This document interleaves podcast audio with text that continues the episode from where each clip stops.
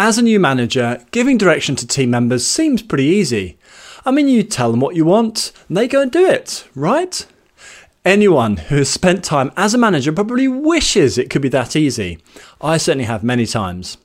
Giving direction to employees and then seeing them take action and deliver the results that you want takes skill. It is not easy. With this podcast, I hope to make giving direction to team members easier and more productive for you.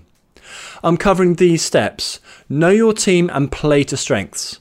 Second, be specific when setting direction. Third, provide the why or vision when giving direction.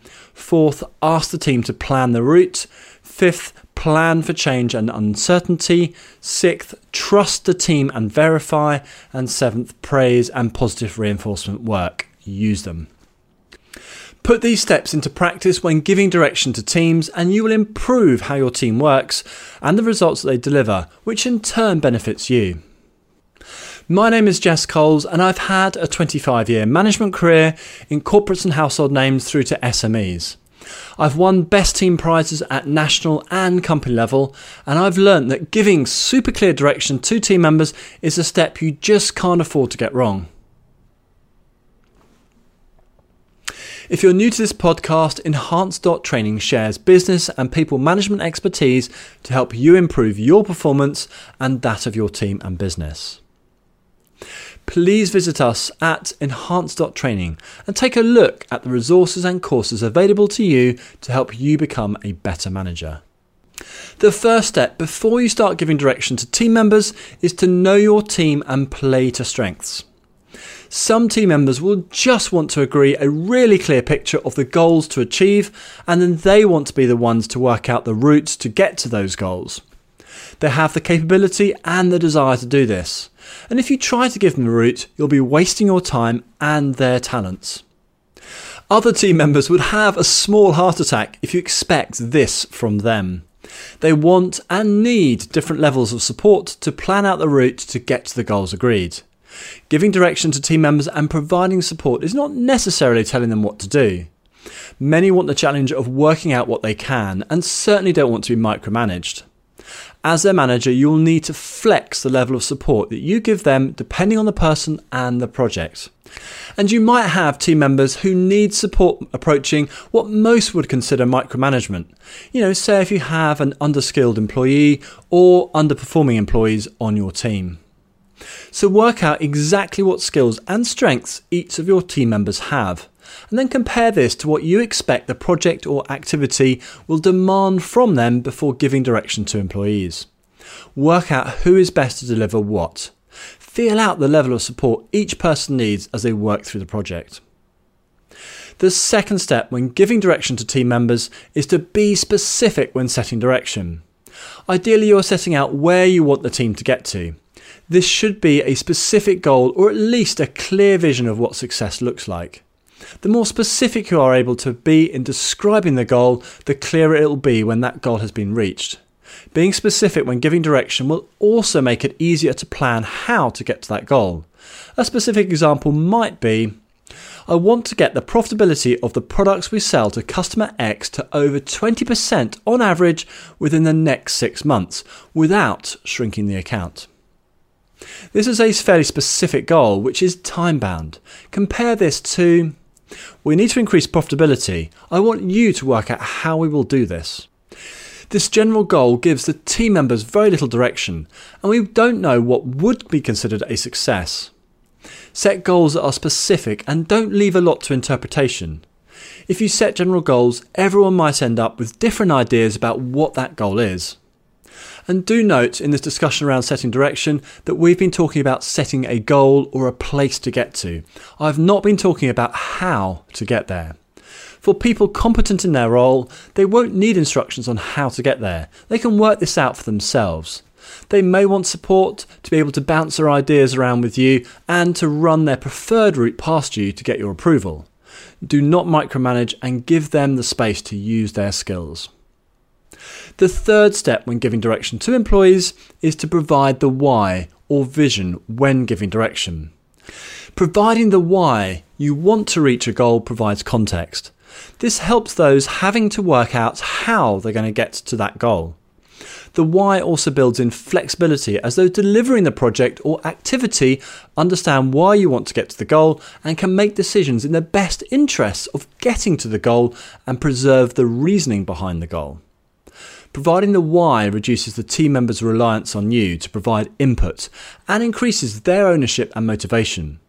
Explaining the why treats them as valuable, trusted colleagues with skills to bring to bear to solve the problem rather than robots that need to follow direction.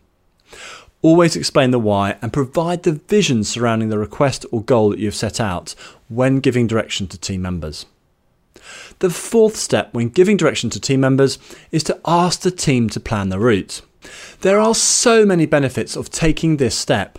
Some being, you know, firstly, it saves you time solving problems. Secondly, it allows you to leverage your skills across a larger number of team members, very important for promotions, for instance. Third, it helps team members develop problem solving skills, project management, and leadership skills. Fourth, it increases employees' ownership of the solution, thus increasing the likelihood of a successful implementation. Fifth, it provides motivation and development for team members. Sixth, it makes the project more enjoyable to do, particularly for the more capable team members. And seventh, it increases the chance of success of the project. And eighth, it requires you to coach and mentor rather than project manage. Some managers worry that they will lose control of the project or activity, or that they are rendering their role less important. I would argue that you gain more control of the project if you are coaching and mentoring the team members in the right way. And if you can manage 20 projects rather than 4 projects, you're going to be a lot more valuable to the company that you work for. You do have to change the way you exercise control from a direct to a more indirect approach, and you do need to follow up more regularly. I'll cover more of this in step six. Overcome any fears you have of letting go, and you'll be better off as a manager for all the reasons outlined. The fifth step when giving direction to employees is to plan for change and uncertainty. Business environments are always changing, externally and internally. When giving direction to team members, you should factor some change and uncertainty into the project. This might be as simple as giving yourself a few more days to complete a project to cover the unexpected and urgent problems that will come up. Or it might be rigorously scenario testing various parts of the project plan that are out of your control or partially out of your control and building in margins of safety in case things go wrong. With larger projects, the unexpected will nearly always happen in some way. Being prepared for this and giving yourself space to deal with these challenges when setting your goals and giving direction to teams will enable you and your team to be more successful. Plan for change and uncertainty as best you can. The sixth step when giving direction to team members is to trust the team and verify. If you don't trust your team members, then they will figure this out and their motivation, happiness, and productivity will plummet. This absolutely does not help you. So, what is the best way and quickest way of working out if you can trust team members? Well, don't wait until completion day of a project or task. Pop round to see them periodically and get them to show you how they are doing. Does what you see tally with what they are telling you? If yes, then great, trust has been built and you'll not need to pop round as much. If what you see is not tallying with what they tell you, then you have a chance to help them get back on track and to recalibrate what they are telling you. You may need to pop round to see them more often. And when you do pop round, don't go round to check up on them. Go round to help them, support them, and see if there is anything they need.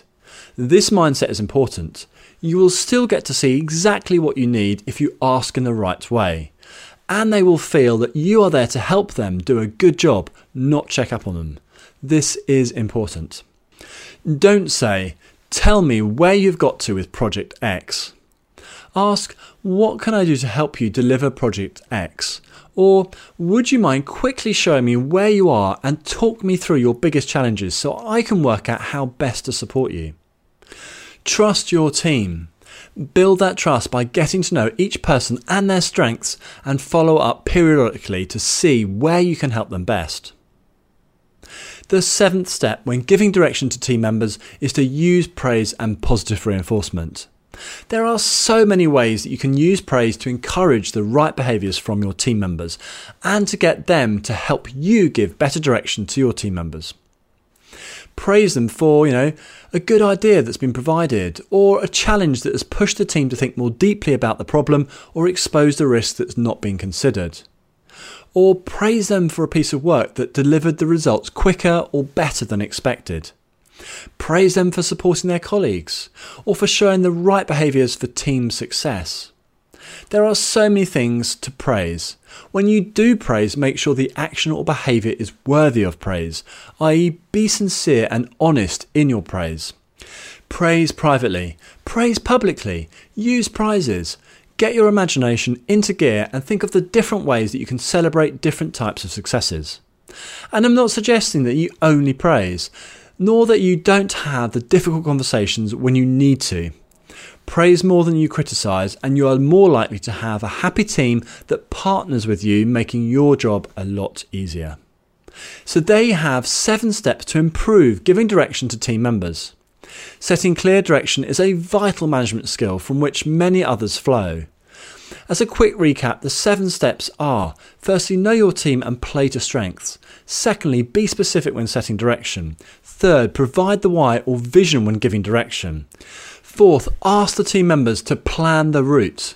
Fifth, plan for change and uncertainty. Sixth, trust the team and verify. And seventh, praise and positive reinforcement work. Use them. In my experience, the better you set direction, the more likely the team will reach the goals agreed. This helps you, the team, and the company. And no matter where you are in your management career, keep working on improving your direction setting skills. Please visit us at enhance.training and take a look at the resources and courses that are available to help you become a better manager. And if you have any questions, please drop me an email at support at enhance.training and I'll get back to you. Thanks for listening, and I look forward to speaking to you again soon.